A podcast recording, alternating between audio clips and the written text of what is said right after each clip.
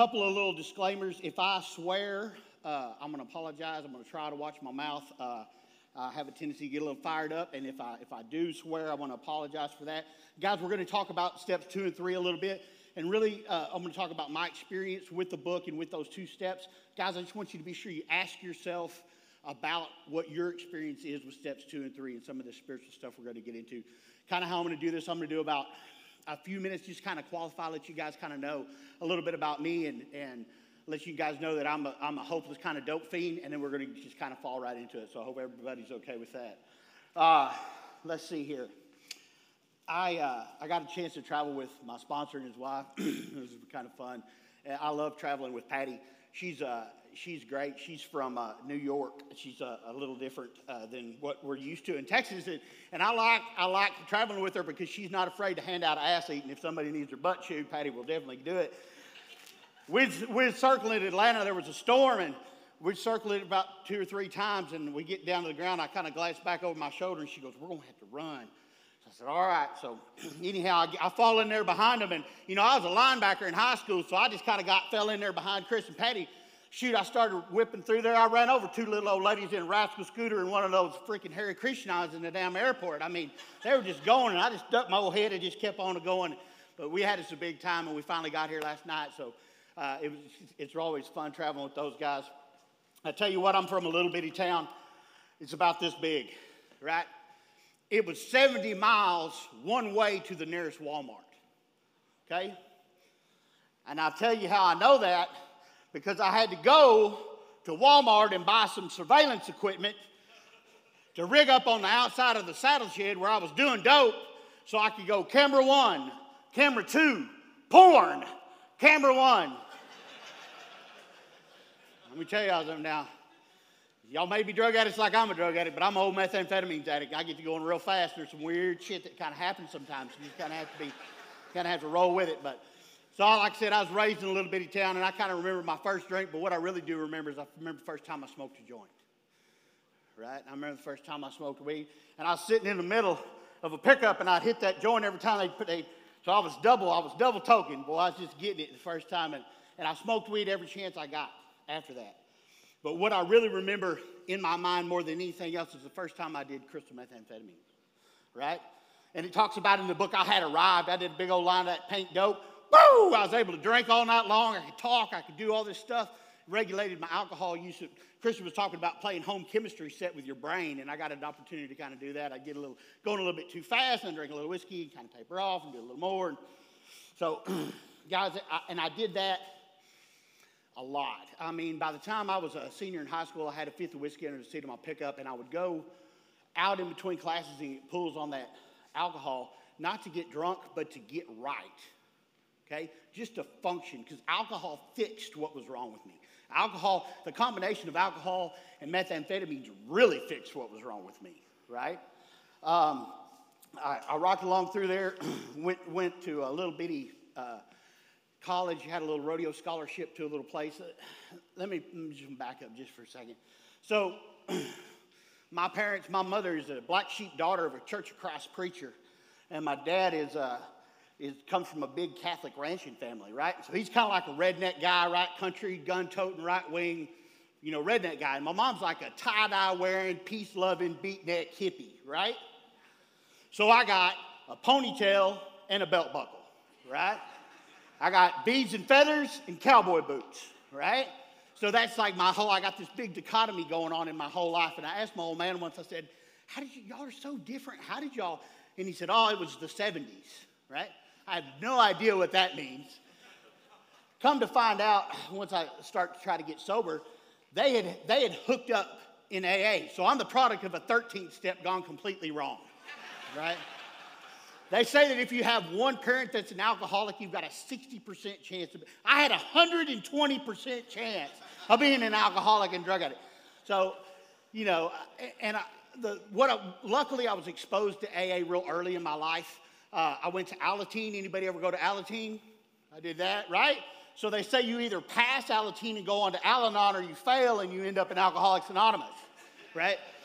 And you could tell us in the groups, right? We used to do this thing called Ask It Basket. Y'all know what that is? some BS kind of deal. But anyway, the, we would write down these questions, right, and drop them in the basket.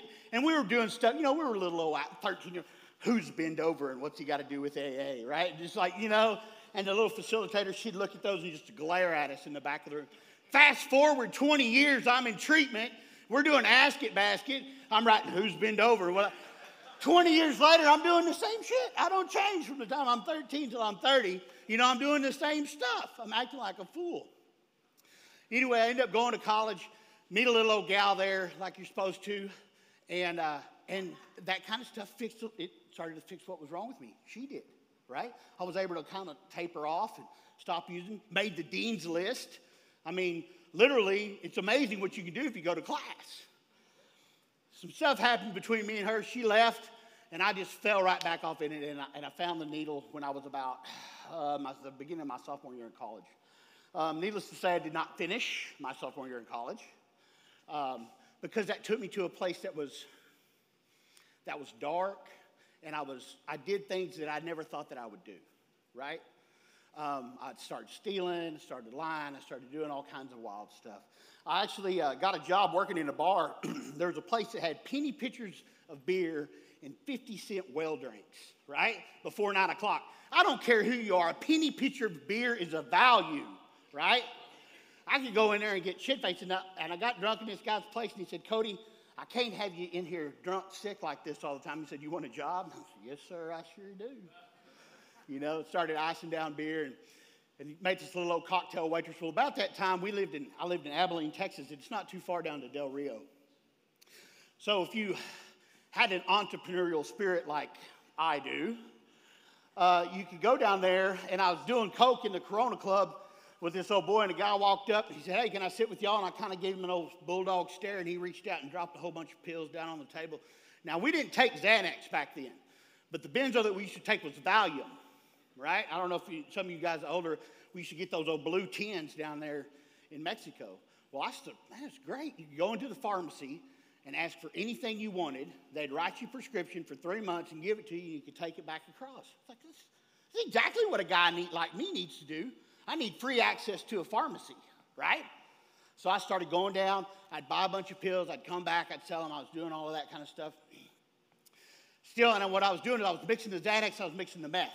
And I'm going to tell you something. I've had, I, and I ate a bunch of acid and, and tripped a bunch. I had the most vivid, crazy hallucinations doing methamphetamines and taking benzodiazepine. I'm going to tell you what, it scared me. It really did. Uh, I was down there around New Year's one day at one time, and I got all twisted off and ate a bunch of those and, and had some crazy hallucinations. I called my old man. I said, Buddy, I got to get into treatment. And he told him what was going on. So he got me in a place in Stephenville, Texas.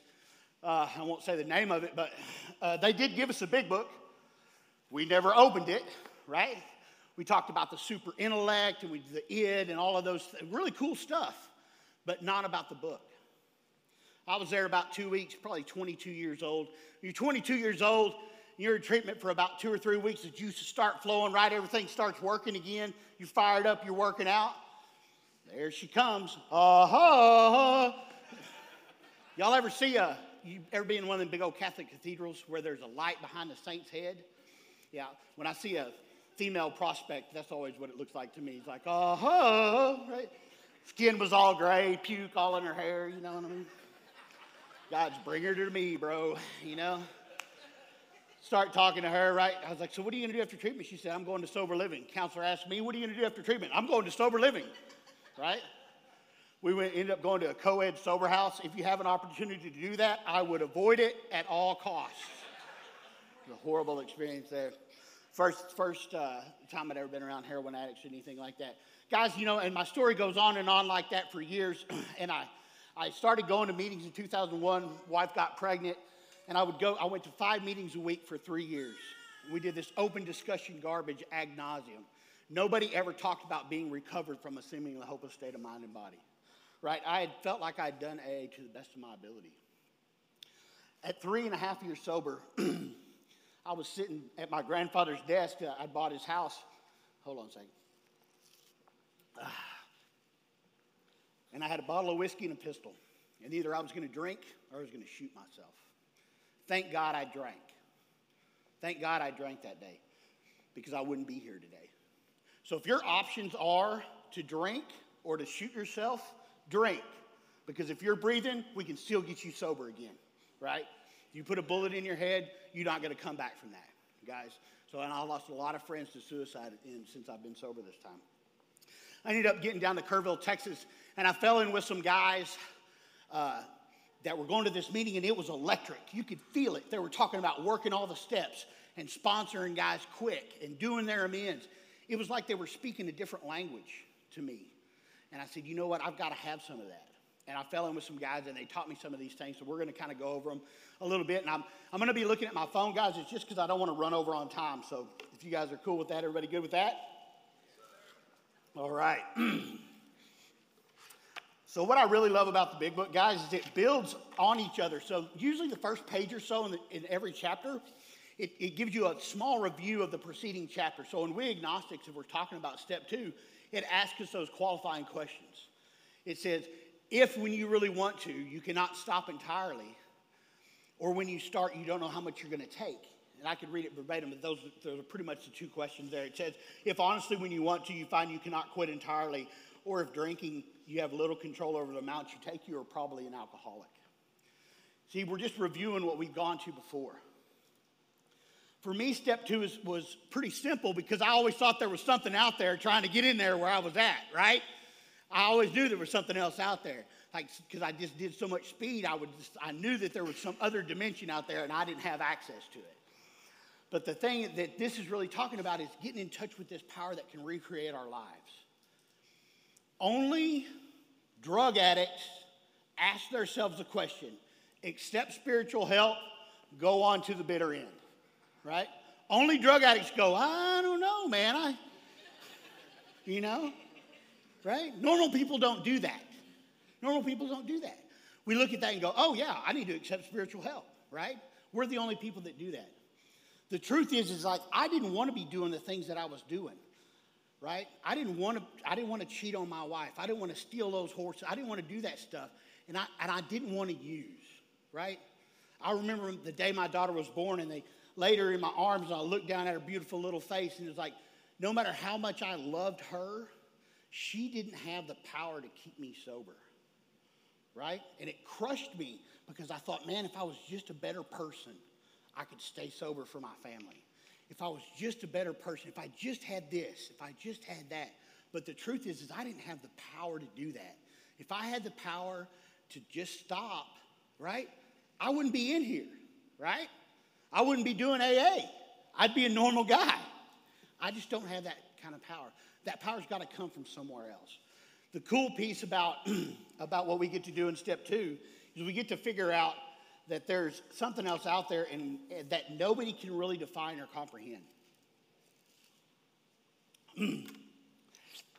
so on 46, it says, uh, we found that as soon as we were able to lay aside prejudice and express even a willingness to believe in a power greater than ourselves, we could get we commenced to get results.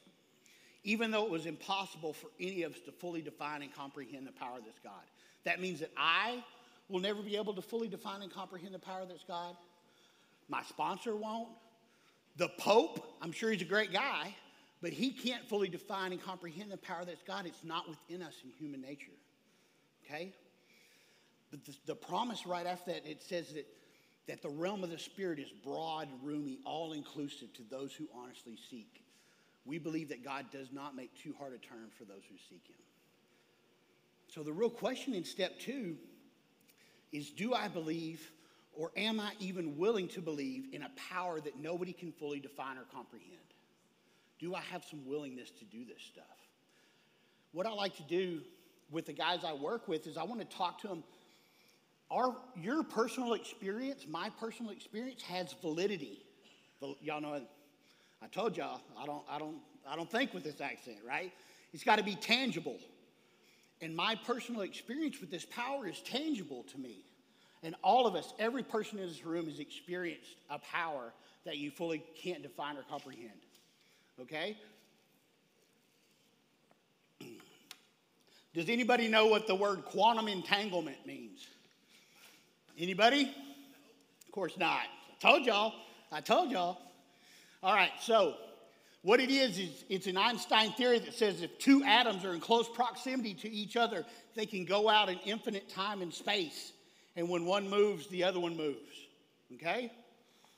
I'll give you a little for instance. This is a little quick. My atom drawing is probably not very good, but so if they're in close proximity and they go out in infinite time and space, when this one moves, the other one moves at the exact same time. Everybody in this room has experienced that. Have you ever thought about somebody or started to talk about them and they called you on the cell phone? Right? Or have you called somebody and them go, dude, I was just telling a story about you, right? That's quantum entanglement, okay? That's a power that nobody can fully define or comprehend. That's something out there that we've all had some experience with. Just a little bit of willingness to believe that there's something else out there that you don't know about is what we need to make a start. That's the cornerstone of our foundation, of our spiritual foundation, is this willingness to believe that there's something out there. See, step two says, came to believe, right?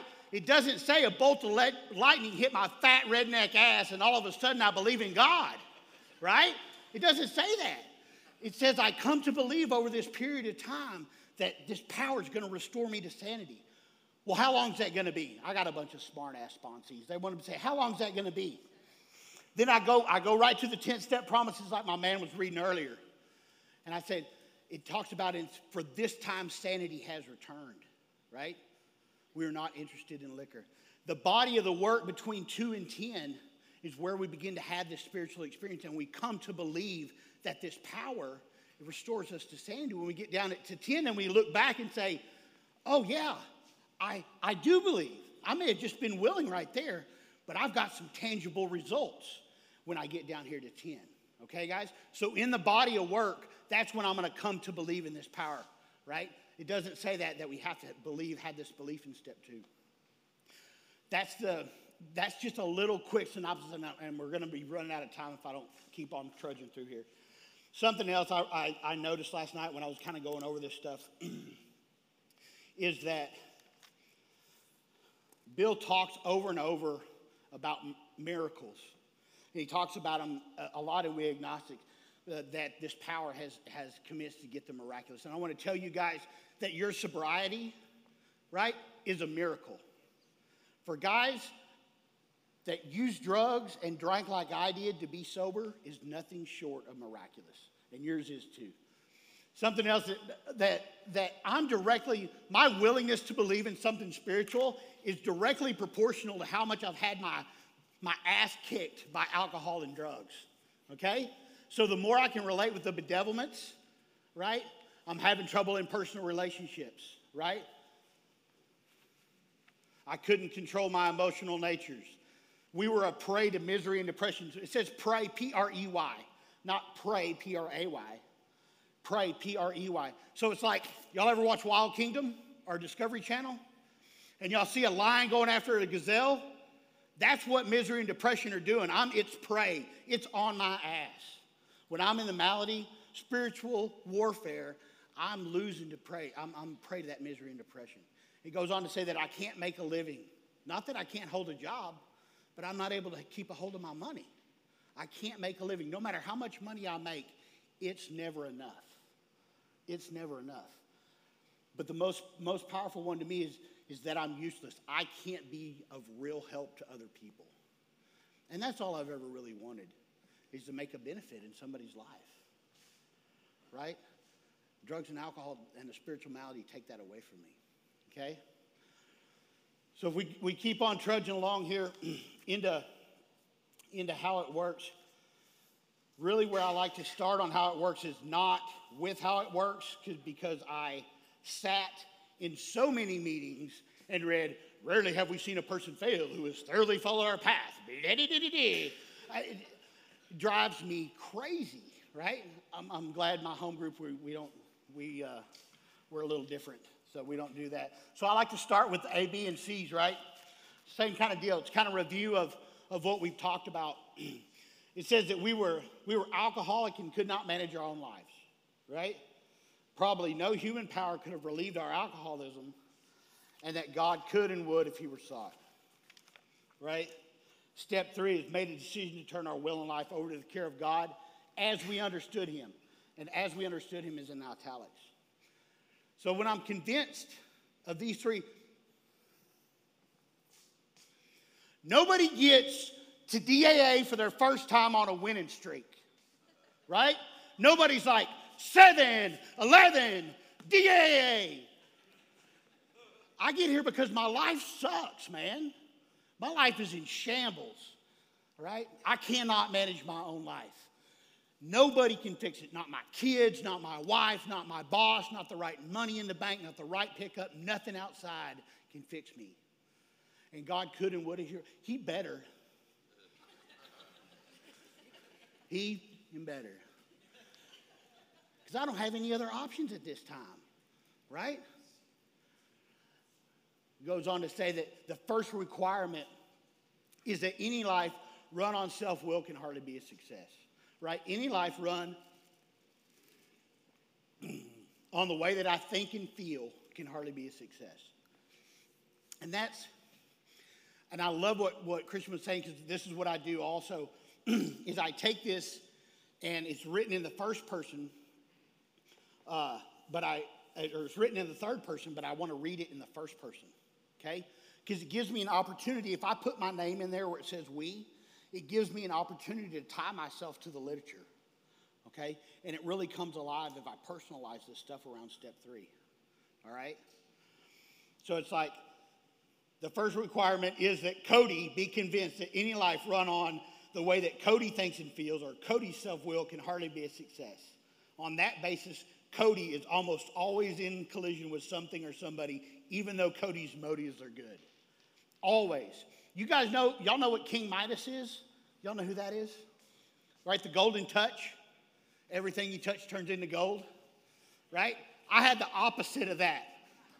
Right? Everything I touched turned into shit. Right? Everything. I was always in collision with something or somebody, even though my motives were good. In my mind, they were good.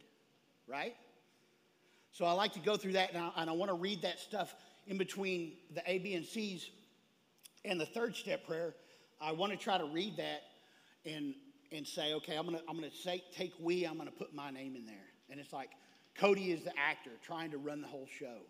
He's forever trying to arrange the lights, the ballet, and the scenery. Right? Everything would be perfect, right? Everybody would be happy, including Cody right? If you would just do what I told you to do, right? And I'm the victim of the delusion that I can wrest satisfaction, right? If I just manage well, if I can just manage this situation right, I'm going to be happy. I'm going to be successful. It's a lie. It's a lie that I fall victim to. It's like a freaking David Copperfield trick. Right? I fall victim to it all the, all the time. And it's like, you know, when I first came to AA, everybody was like, oh, turn it over, turn it over, turn it over, turn it over. You need to turn that over. Right? Remember hearing all that shit? I remember. Nobody ever told me how, right? Nobody ever told me how. Turn, right, is a verb. Okay? A verb is describes action. Okay? I have to take some action. That's what I've got to do here. So if I'm, and I'll rock along through here and, and read this. The, the, the first time I, is kind of funny. You guys will get a kick out of this. the first time I ever did a third step like this, I was, I was at this treatment center and I'd written out this four step. They sent this guy out there to do my, my fifth step with me. Great big bear of a man. Had a head on him like a Rottweiler dog. I mean, just a big old, gnarly old melon on him. We sat down in this chapel, and I start, he starts talking to me about step one. And we start talking about step two. And then he looks at me and he goes, What's your conception of God? I look at him like a calf looks at a new gate. I just went, Is that like a trick question? It's like, I don't. He's like, What's your conception of God? I said, I don't know. Uh, some guy on a cloud with a great big beard that's chiseling my name down every time I'm jerking. I mean, I don't. He goes, You want to turn your will and life over to that? And I was like, No way, bro, I don't. So he's like, Well, I'm going to help you do this conception of God. And it's something that's, that's pretty near and dear to me. And, and I'm going to do this real quick with you guys because it's, it was super, super beneficial. So on page 62, at the very bottom of the paragraph, it says, This and the how and why of it. First of all, we had to quit playing God, it didn't work. Next, we decided hereafter in this drama of life, God is going to be our director. He is the principal, we are his agents. He is the father, and we are his children. Most good ideas are simple, and this concept was the keystone of the new and triumphant arch in which we passed to freedom. He had me read that, and then he looked at me and said, Now, Rhodes scholar. He said, There's some words in that paragraph that are capitalized. What's that mean? And I said, Well, I guess that means that it, they're important. He's like, Yeah, they're important. He's like, take out a piece of paper and I want you to do this real quick. He had me do this. Real simple. He said, write out director, right? Principal. Father. Right? Agent. And child over here. Okay. Then he goes, Who's your favorite movie director? At that time, uh, I was a big Tarantino fan, right? This is, this is before Hateful Eight and all that stuff, but it was like, you know, Reservoir Dog, it was still a little bit more indie. And, and uh, he's like, Who's your favorite movie director? I said, Tarantino. He was like, Why? What are some good aspects of your favorite movie director? And I want you guys to ask yourself that. If you're thinking about a, a conception of God, what, so my favorite thing is, about him is he sees the big picture, right? He sees it, the flashbacks and the flash forwards. I don't know if you guys uh, following me here, but he sees the big picture. The, for me, the best aspect of a good director is he sees the big picture, right? Okay? The next one is that he's helpful to his actors or he gives direction, right? So he's helpful.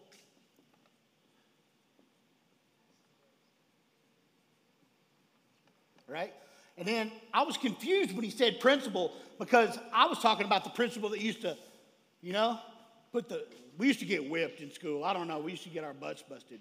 But Bill was a high finance guy, so he's talking about a CEO. What are some good aspects of a CEO? Right? So he cares about, for me, he cares about the, the, the product of the workload.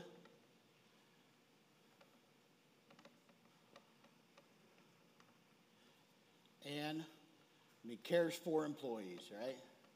You guys can put whatever you want in here if you're doing this. And then he was like, What are some good aspects of a father? Now, my father was kind of a, a redneck prick, so I didn't use him. But what are some good aspects of a father? He was like, I was like, loving, caring, right? Loving, caring. All right, what are some good aspects of an agent, like a representative? So I put representative, right? right? Good work ethic. And a child, right? So, what are some good aspects of a child? Innocent, right?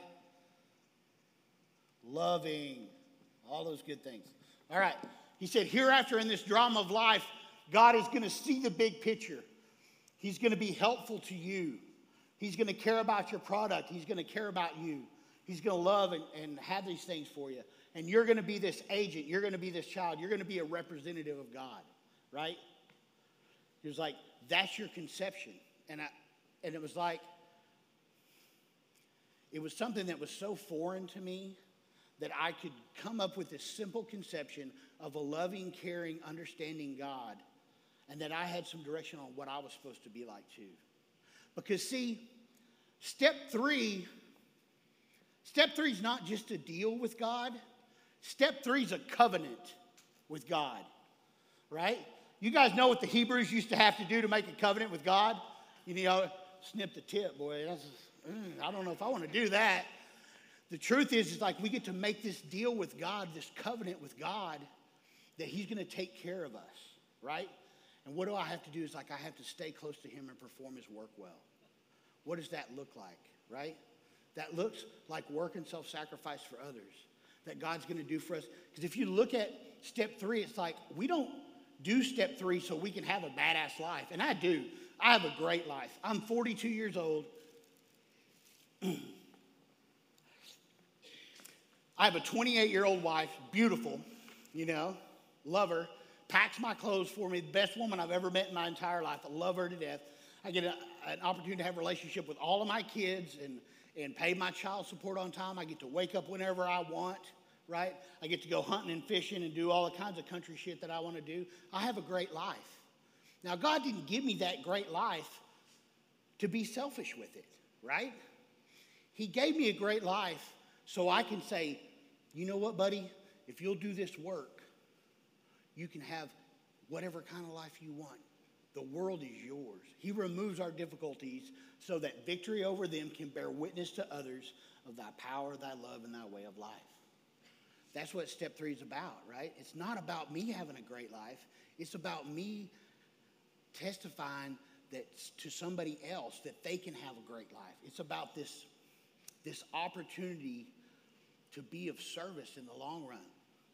Guys, I've had a lot of people ask me about what, what God's will and what my will look like. So I was raised in the country, right? Always been kind of like a little old fat kid. But I'd been to town, like I said. You guys know what a slip and slide is? Right? So when you're a little old fat country kid, a slip and slide is fun. I'd been to a birthday party in town. You know, they, they put this big old yellow thing out on a manicured yard, put some Dawn soap on it, put some water on it, right? Little old fat Cody would run and jump, slide like hell. That is fun for a little old country kid. So my birthday's at the end of the summer in August. And I was on my old man, of course, this is back when he was drinking. He'd be like, clean your room, tie your shoes, blah, blah, blah. I mean, I, I'd do it if I had a slip and slide, Pops. I'd do it if I had a slip and slide. All summer long, I was on him about it. You know what we have in the country? Blue tarp. Blue tarp. Y'all know what blue tarp is?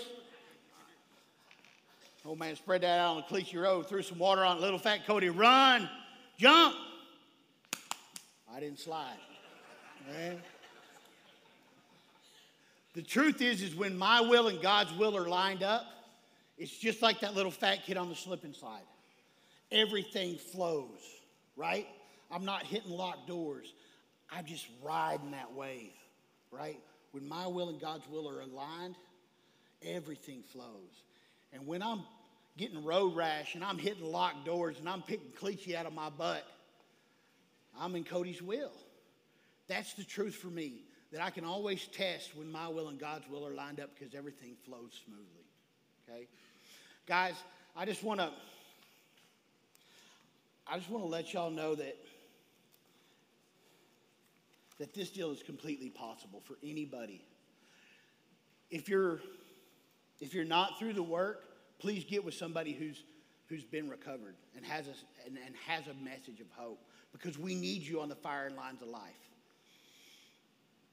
Every person in this room is specifically qualified to help somebody else.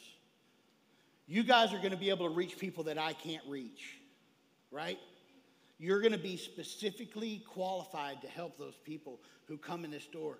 And if you're not here, they might die. Guys, we need you on the firing lines of life with us. I sure appreciate y'all coming down here. Thank you so much.